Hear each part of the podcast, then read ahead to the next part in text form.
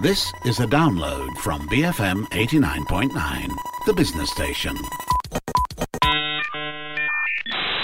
Hi, I'm Hanif Baharuddin, and you're listening to Night School, the show that explores ideas and themes in the social sciences and the humanities. This week, together with my co-host Simon Soon, we're joined via Zoom by Assistant Professor Dr. Khairul Azril bin Ismail, Director of the Institute of Creative Arts and Design, UCSI University, and Professor Dr. Ruslan bin Abdurrahim, Dean of Faculty of Arts and Design, University Technology Mara. In this episode, we're going to be talking about the future of higher education in light of COVID-19. Enjoy the conversation, and we would like to apologize in advance for some technical problems that affected the quality and sound of the recording. I thought we could sort of like, you know, start off by getting a sense of what is the landscape of education at the current moment.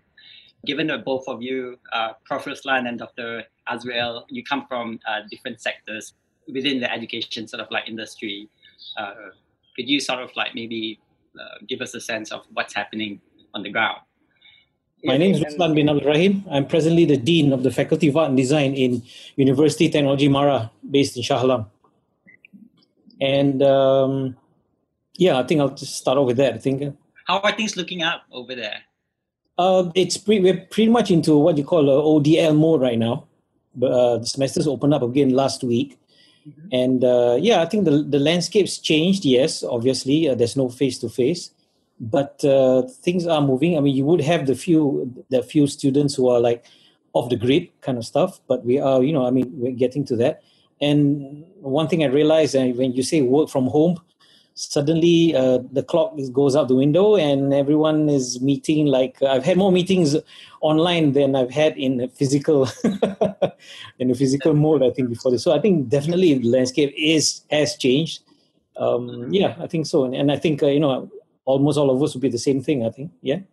Yeah, I think that's the thing that is somehow we overlook the fact that uh, the line between home and work is now a bit more blurry, right? And therefore, uh, you might end up overworking a lot more because you know work can be accessed instantaneously, right?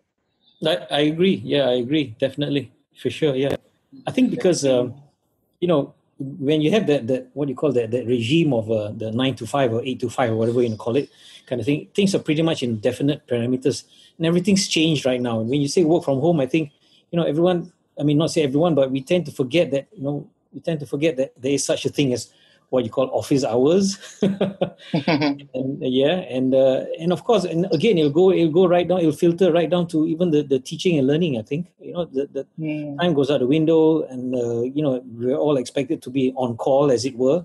Right. Not, not, that I'm complaining, but I think it's definitely a, it's something that we're all going to get will have to get used to but i think new ground rules will definitely come out from this for sure are you hmm. expected to attend to students needs at i don't know 10 10 p.m at night uh, sort of call on you now or are they given the liberty to sort of call on you given that we're now um, well I, I think yeah I, I again in all due respect i think most students i think are fully aware that you know um, although we they know we're available online. But what we go on, we say when we go on like asynchronous mode. So that means um, other forms of communication like a WhatsApp, email, not just live interaction like this, because not everyone has the luxury of a super fast broadband and all that kind of stuff. Even I was getting, you know, trying to get online, just not getting hooked up to the meeting over here. But I think students are generally more aware and but they're a bit more polite and they sort of like tend to send me a message first and like, you know, can I can I you know can they, so I think uh, the human nature or the protocol of, of, of well, uh, overall politeness still prevails to a certain extent. Mm. Nice, yeah. to know that, nice to know that courtesy is still yeah yeah yeah. Let's bring Azril to the discussion. Yeah. Um, in terms of landscape, I, certainly it has changed. I mean, like um, it's more of a, because our semester was just over so we were blessed that we had the first 10 weeks of our courses done up face to face. And then certainly once the um, MCO kicks in, we are just, I guess, uh, summarizing our semester in uh, non face to face or online. And then we just follow suit. But the bigger question here is when the upcoming new semester arrives, uh, we had been uh, mandated that non face to face is going to happen all throughout to the end of the year. So that brings about a different sort of uh, challenges, especially for the practical courses that we have. Um, and we have to like manage it on our own. I mean, like we are the program owners, and certainly the upper management say you guys know what your staff, so you need to know what needs to be reached for the program learning outcome. So it's more like a back and forth bouncing, but some of it it's just simply not possible to have it done up online. Uh, technology has its place, but it's not absolutely the solution to everything. Mm. So Do you, face similar challenges, Dr. Ruslan? Okay, I think uh, a lot of what you call uh, pre-planning has been going on in the background. If, if you talk about the academic administrative part of it, you know, definitely, as you said, the landscape of the teaching and the actual teaching learning, especially the challenges in what you call studio-based subjects or practical-based subjects, whereby you actually literally got to, you know, there's a certain amount of hand-holding. I mean, not physically, but if you, you know where I'm coming from.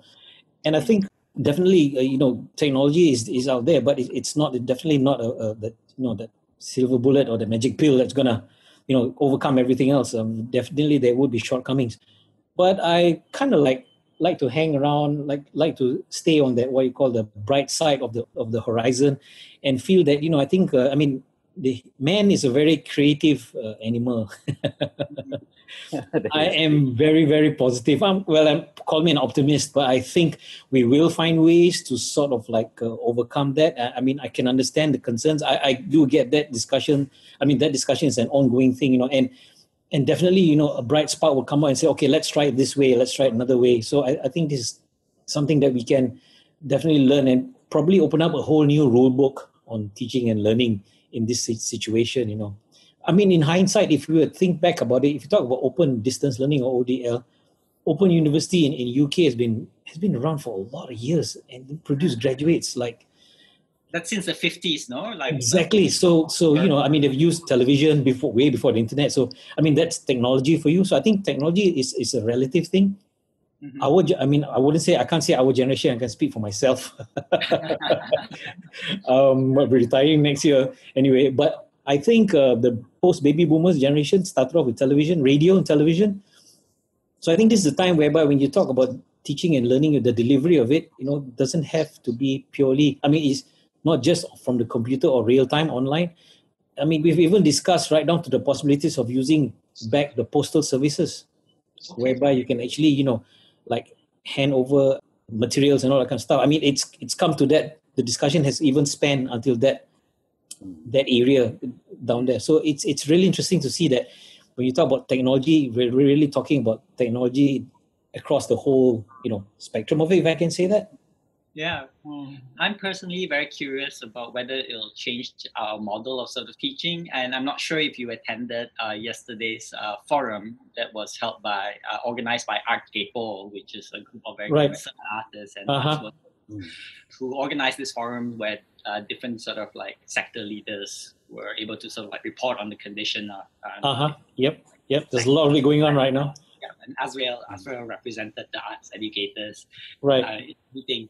Uh, but as I was suggesting yesterday, uh, could this also be an opportunity for us to revisit other sort of like models of pedagogy, perhaps even sort of like more traditional ones, such as like the apprenticeship model, uh, where you know, in, I think in our sort of like rush to become uh, legitimized by the university system, a lot of the art teaching then have to sort of like forego the more traditional way in which sort of like art is being sort of like taught on a one on a one-on-one sort of like basis. Right. they now what you get is you need to teach it bigger and bigger classes, right? With more right. More yeah. Yeah wonder if you guys have any sort of like thoughts on this and whether this might be an, an opportune moment to then revisit other sort of like models of pedagogy that we have, you know, yeah, yeah, yeah, and compromise. Yeah. I think yeah, I, I, would say well, yeah, compromise might be a, a, more of an apt term for it, but it could also, I mean, like a, a meeting, a meeting point whereby you know we, we probably come up with some kind of hybrid. I, I would imagine that, you know. I mean, we talk about pedagogy, even even there. So I've suddenly come up with new terms. I mean, suddenly my vocabulary has has you know through this post i mean this not post but this mco you know things like uh, you know webinars you know it's become very popular now before this was like for just an elite i mean not say elite few but you know very, very small circle suddenly now everybody's into webinars everybody's into uh, we call zoom uh, Google Meet. Uh, you know, it's all become part of the vocabulary very, very fast. So I can imagine the teaching and learning of art design. Even pedagogy has got. I mean, I've yesterday I was just looking through it. Somebody threw me a term called heutagogy. Never heard of it. Right. So interesting. yeah, H E U T A G O G Y. But it's it, like I say, it's it's got to do with you know. I, I think uh, it, it, it uh, well, I do agree with you, Simon. It's, it is about revisiting. I think, but maybe coming up with more of a hybrid thing rather than just taking it, plucking it, you know, exactly per se, and then just mm. plunking in and trying it out. What do you think about this, Azril? Well, certainly. I mean, like uh, some some people say that this uh, COVID situation, MCO, post MCO, had put a force pause right to the current system, and literally just uh, blanket us. It's like here's the future, here's the current technology of today. So how are you going to deal with it?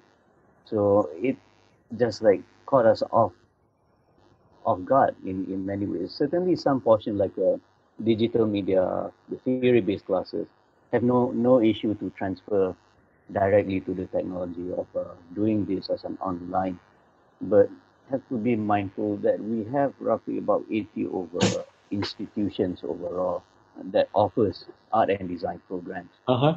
So not all have enough capacity of the hardware or even like the uh, internet service provider throughout Malaysia as much as where we are living in the luxury like, like how Roslan had mentioned before they have access to the good amount of broadband there are some even are limited in terms on hardware like I have some staff who has quite a number of children in the household and only one laptop so she can't actually do any work while the children are having the classes. Even like the, the kids are like sharing uh, hardware and technology as well.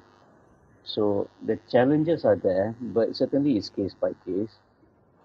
But however, like um, when when we're saying like here's all the terminology and for IPTS, certainly it's quite we have to have an immediate fix there and then in situ on the spot because uh, on the private sector numbers count student numbers do count. So whether that we can change the mannerism to one-to-one, it depends on, in a sense, on the founder or the owners of the university to allow it. Financially, I get a sense if whether feasible. in the mm. private institutions, do you get mm. similar level of support from the government, or is it easier to also sort of like, you know, uh, enact a new kind of like policy or change the way you sort of like I don't know. I mean, like uh, compared to uh, I don't know public institutions. Support in uh, private institution, support from the government. It depends on to what level. Financial support we always been depending on our own. Certainly, is other than that is just um, no financial support. We we are left on on our own uh, mannerism to survive and it's just like any other business model per se that we are service provider that's the first and foremost and that's what we are licensed to do as well and inclusive as well when when people are uh, speaking about oh why not have it as a MOOC or massive open online courses? We are not being designed to do that immediately now. But certainly it needs to be considered very very soon or almost immediate engagement that this is going to be open and our education can be borderless as well. That's the positive look that I can see that this is going going to present itself to us probably towards the end of the year to redesign the model of our programs towards that side. But what then is left for the practical based courses? So that's the uh, no, that's in the pipeline and it's in the work as well to design our courses. But maybe, maybe per se that we are overreacting as well towards COVID. Not to say that I'm downplaying it, but maybe the solution is not today, but certainly in near future when the vaccine is made available and everything just claws its, its way back to the old normal. So that's um yeah, just have to wait and see how that one uh, transpires. That was Assistant Professor Dr. Hairul Azril bin Ismail, Director of the Institute of Creative Arts and Design, UCSI University, and Professor Dr. Ruslan bin Abdul Rahim, Dean of Faculty of Arts and Design, University Technology Mara. You've been listening to Night School with me, Hanif Baharudin, and Simon Soon, and we've been talking about the future of higher education in light of COVID 19. We're going for a short break. Stay tuned, BFM 89.9. BFM 89.9, you're tuned in to Night School with me, Hanif Baharudin. I'm joined by Simon Soon and our guest, Professor Dr. Ruslan bin Abdul Rahim, Dean of Faculty of Arts and Design, University Technology Mara, and Assistant Professor Dr. Hairul Azril bin Ismail, Director of the Institute of Creative Arts and Design, UCSI University. We've been talking about the future of higher education in light of COVID 19, and our guests have been sharing their thoughts on the subject. Here's the second part of the conversation. Um, actually i'm very sort of like curious because someone actually brought up uh, speaking about sort of like the borderlessness of sort of um, education and the possibility of us sort of hitting that way. Uh, someone brought up about the sort of like competition that we might face given mm. that when we go borderless we are also competing with a lot of bigger and much more better funded institutions think of harvard think of uh, you know Berkeley, think of all the sort of like big privately sort of like endowed American universities that have all the sort of like cash in the world in order to you know design sexier programs that we do. How how are we gonna sort of like how, are we sort of like prepared to face this sort of competition or or what is your sense of where we stand in relation to other bigger universities out there? Are we thinking more in terms of uh, what we're able to sort of like offer that they cannot actually sort of like provide to students when we think of you know carving out a niche for ourselves in this borderless education world that we're heading towards. The, does Ruslan or Azril have any sort of like comments or have you thought about this on any level? Okay, uh, I don't see it as a concern of, I mean, not say concern of, of competition. I think when you, I know, you're talking about like when the big boys or the big guns start to come in, yeah? And we, yeah. Or, or we're wading into that territory you're talking about, you know, what Azril mentioned just now about massive open online courses or MOOC, as it's fondly known. I mean, that's going to be on the on the on the step up right now. It's going to be on the increase, obviously. But I think uh, when I take the term opening up, I feel there's more room for. I see more room for collaboration, whereby I, I would look at positively, like maybe you know something from our pro, our faculty would, would have some joint, you know, adventures or, or, or programs with with maybe with uh, Azril's establishment, or we go outside with Harvard or Yale or whatever, whatever they have, you know, art and design courses, whatever. I mean, I, I was an alumni from a stateside university doing my master's many, many years ago. But like I say, I think this might open up that kind of what I call that borderless. I, I tend to look at it from that point of view. Mm-hmm. I tend to see, I think, uh, a lot more collaboration because I think it's not just Malaysia, but you know, it's affected everyone. You talk about the economic um, downturn. It's everyone's feeling it. You know, it's just that it's just that matter of you know some countries where some governments have more money to throw, if I can mm. loosely use that term. Uh, but I think at the end of the day, uh, where education is, is concerned, I, I think uh, especially in art design, I think we are more will be more open for collaboration. I mean, it, this will sort of like this experience will definitely accelerate that pace for collaboration in the context of teaching and learning. I think, you know, whereby we want to sort of like understand or not say understand, but overcome this this what you call this uh, the traditional or we want to call it traditional of teaching art and design whereby it's got to be demonstrated uh, stuff like that and got to be shown you know uh, and nothing even something recorded on video will I, I know another school of thought would say that you know, when you record something and show it on, online it's half of the the the impacts will be lost because you're experiencing it second hand as it were rather than a first hand experience. But like i said uh, maybe as we move along with all our what you call uh, shortcomings, we will. I mean, with room for collaboration. I, I, I like I said, I'm not in a, in a position to predict, but I, I'd like to see a lot more collaboration. I think you know more openness, and I think that's going to happen. I mean, from where I'm standing here. Um, just to sort of like clarify for our listeners, because like when we think about art and design, very often, you know, in this day and age, people are thinking of sort of like very technologically sort of like reliant forms of designing, right? Uh, you right. use like software and uh, you use various sort of like apps in order to sort of like create uh, something, create uh, a creative product out of it. But you're also saying that uh, I imagine you're also saying that there are more sort of like traditional or perhaps more customary sort of like ways in which we sort of like compose different things to create products, whether it's in the form of like say weaving, right, or in the form of illustration that requires much more sort of like Granted. hands-on Yeah. sort of application. Yeah. That, that, Yeah. I think might present Yeah. a bit of a challenge. And- Yeah, I, I think because yeah, I think because when we when we talk about in education, in, in art and design education, I mean art and design itself. I mean, I mean obviously, I mean for those of us in, in this area, you know, it covers a very wide spectrum. You go from the pure fine arts right down to design. You know, disciplines like photography and, and graphic design. So you've got the whole spectrum, where whereby you know the, the disciplines are very very. There is a commonality to it, but at the end of the day, it should start to go down into your what you call your specifics then you can see exactly you know where is it that you lie i mean even you you talk about arts the arts itself you've got the humanities you've got the performing arts you've got the visual arts so all this comes into play i mean i would love to see you know maybe a, a joint of not just the humanities but like the visual arts even the performing arts definitely is going to come into play i, I I feel.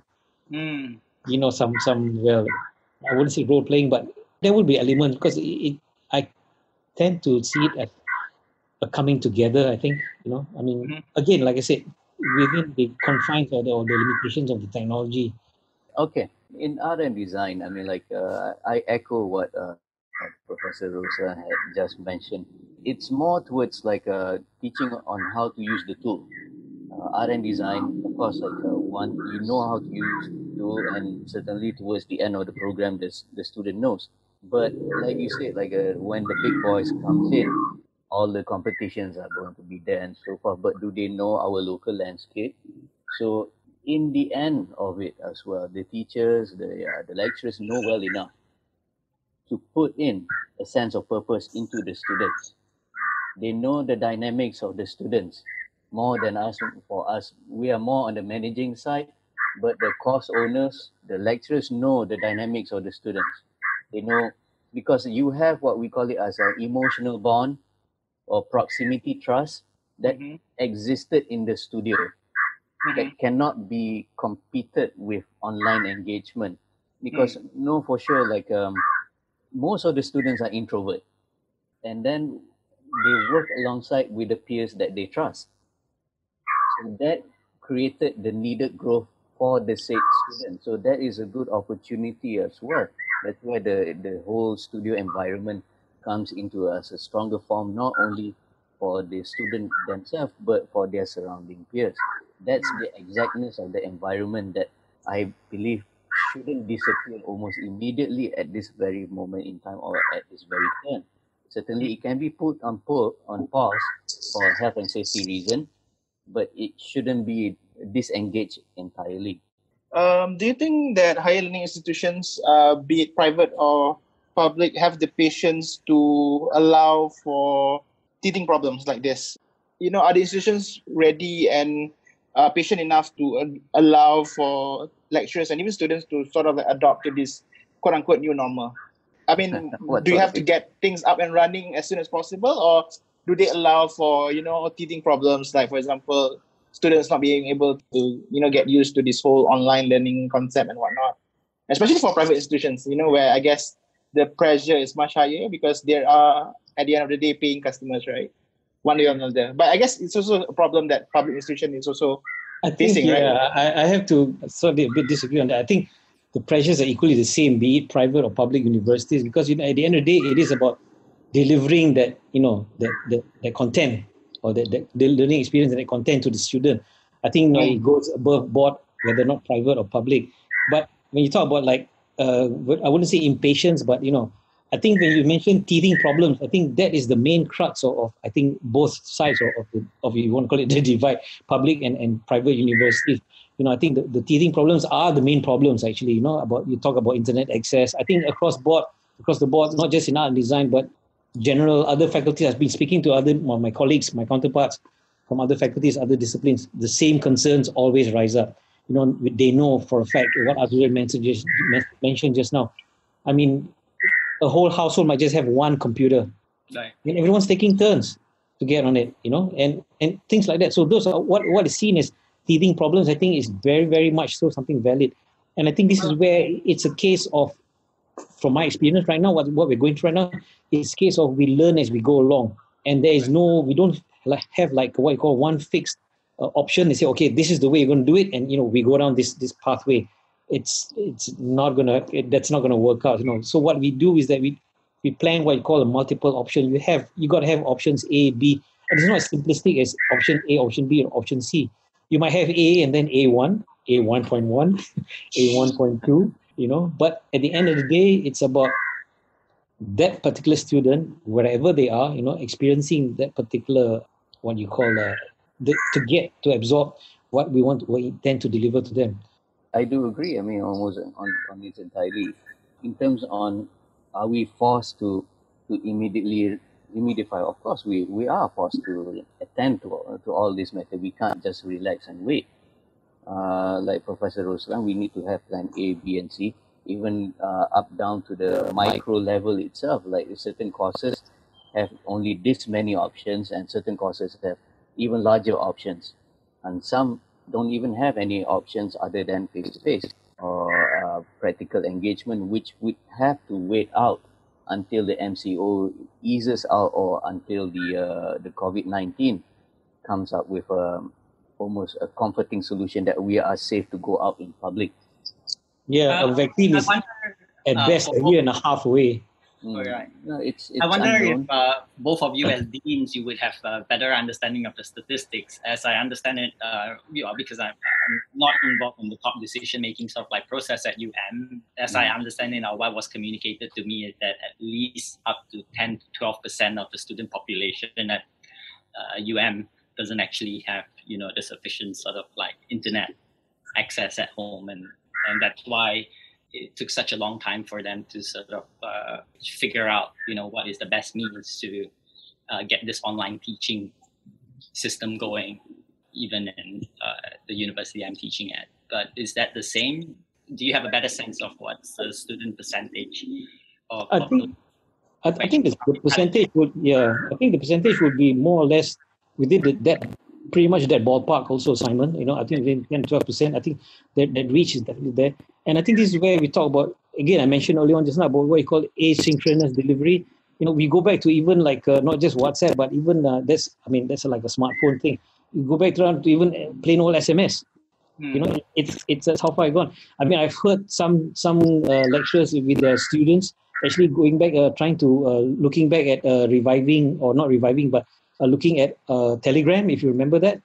These are all what you call, uh, you know, happenings that, that just crop up, and people on a what you call they're on like a self-discovery mode. I was told that because that why why some students are opting for Telegram because, uh, for example, if image quality is a criteria, then apparently Telegram relays the image quality at a better resolution as compared to WhatsApp, whereby it drops down and you do get sort of like pixelation. I mean, where if if resolution is part of the teaching and learning. So again, just just one small example of how you know, like I said, how the human being, as it were, uh, being creatively adapting to you know find out ways and means to get the teaching and learning still ongoing you know uh, that explains so much why so many so many of my friends are on telegram now and i couldn't figure out why like every day i would get like a whole list of, sort of friends signing up uh-huh. on telegram I think there you go. but the, the, the level of sort of like resilience, uh, maybe that you have sort of like uh, spoken about, Roslan, is uh, something that is also very touching for me, uh, even for uh, on a level of sort of like day to day teaching, uh, mm-hmm. classroom environment that I, I continue to run. I, I, right. have to admit, I did not sort of like stop and break for the MCO. I asked the students, I gave them an option if they want to sort of like study or not they want to sort of continue to run weekly classes even from day one of MCO, and they right. they want it. And yeah. so I went with it, and uh, the, the, the the remarkability of this sort of like resilience and the sort of like the desire to continue to learn uh, was something that I was taken aback. I thought people needed more time to you know digest what's going on at, at this particular point in time but nevertheless, I think the lessons also help. It gives us something to you know look forward to every week, seeing each other again online. Yeah. In some ways, very heartwarming, and we do sort of like use that opportunity to also sort of like discuss and talk through our uh, uh-huh. you know, what we are feeling at this point in time. Yeah. Sort of like coping with the current scenario.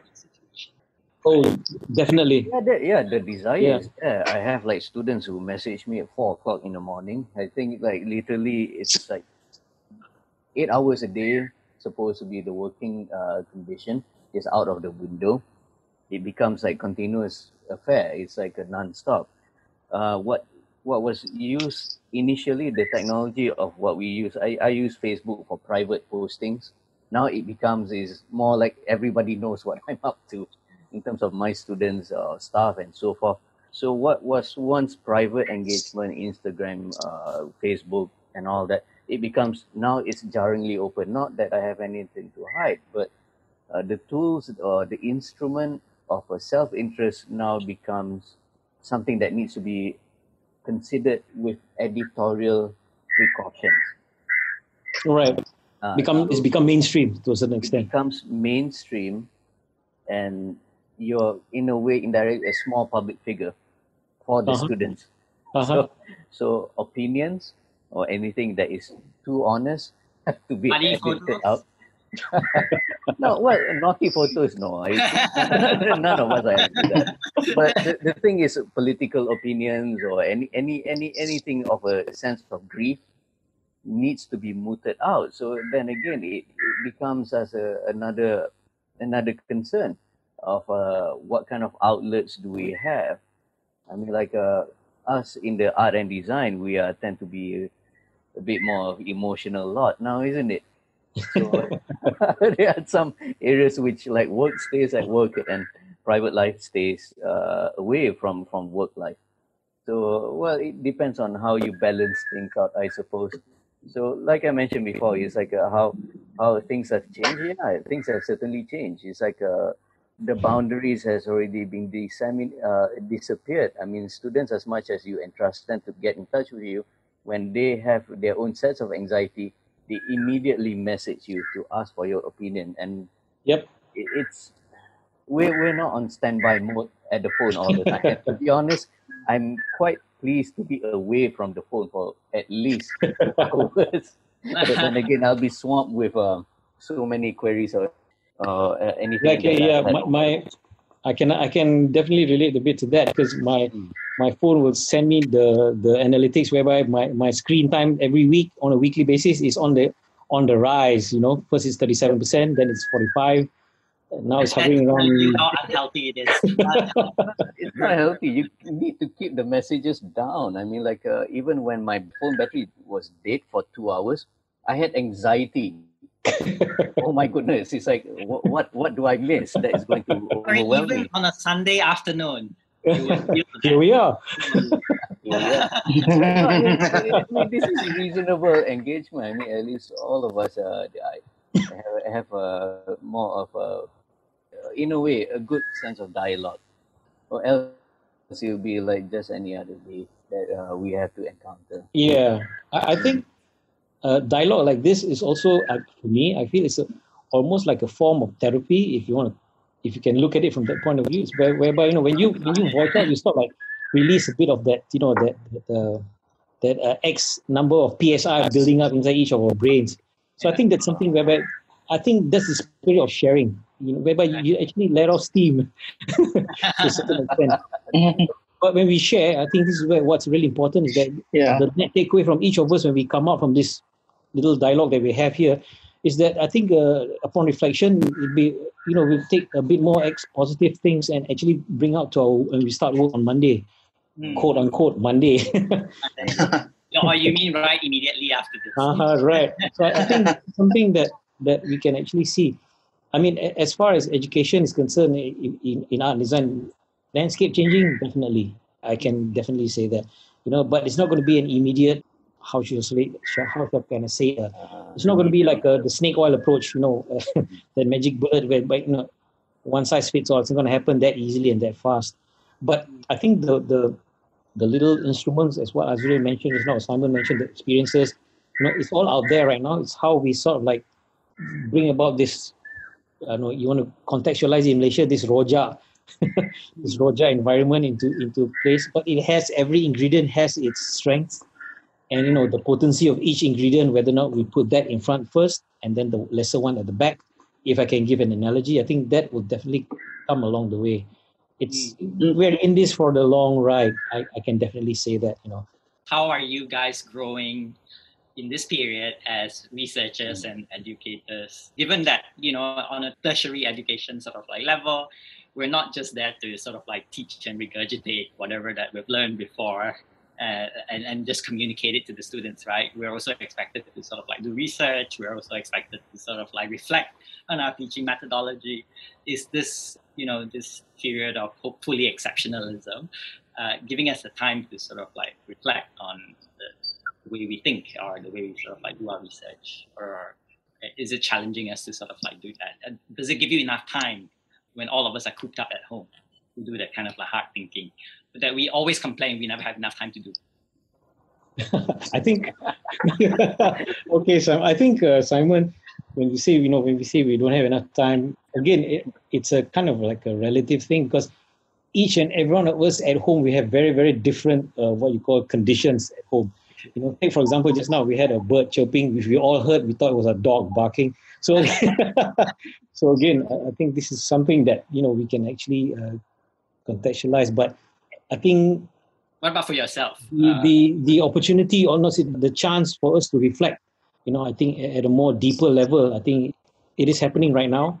And again, how we turn this into our our vocation in teaching and learning, I think this is how we're going to take it. This is how we're going to take it further. I think you know, um, I'd always like I said just now, I'm an so-called optimist. You know, the silver lining that I see in the in the dark rain clouds, which is happening right now here also, is that upon reflection, the, the, the, sharing, I think, of experiences, I think will definitely will have what you call a new, a, a new, a new shift in, in, in higher education, especially in art design.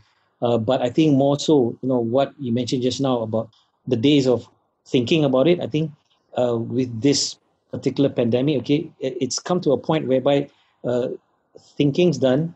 Now you actually got to go out and do a lot of stuff that you've been thinking about. I agree. Yeah you know yeah so i think it's given that that sort of like that little accelerated push to actually you know you know i think as as academics in general we always have this what if what if what if you know well the days of what ifs has already been reduced so it's mm-hmm. definitely now now if you thought about it you say you want to deliver a certain way for a, a class or for this particular subject we got to go and try it and if it works you know then that's the way to go for now i see that as, as a push on the positive side, you know, on the positive side.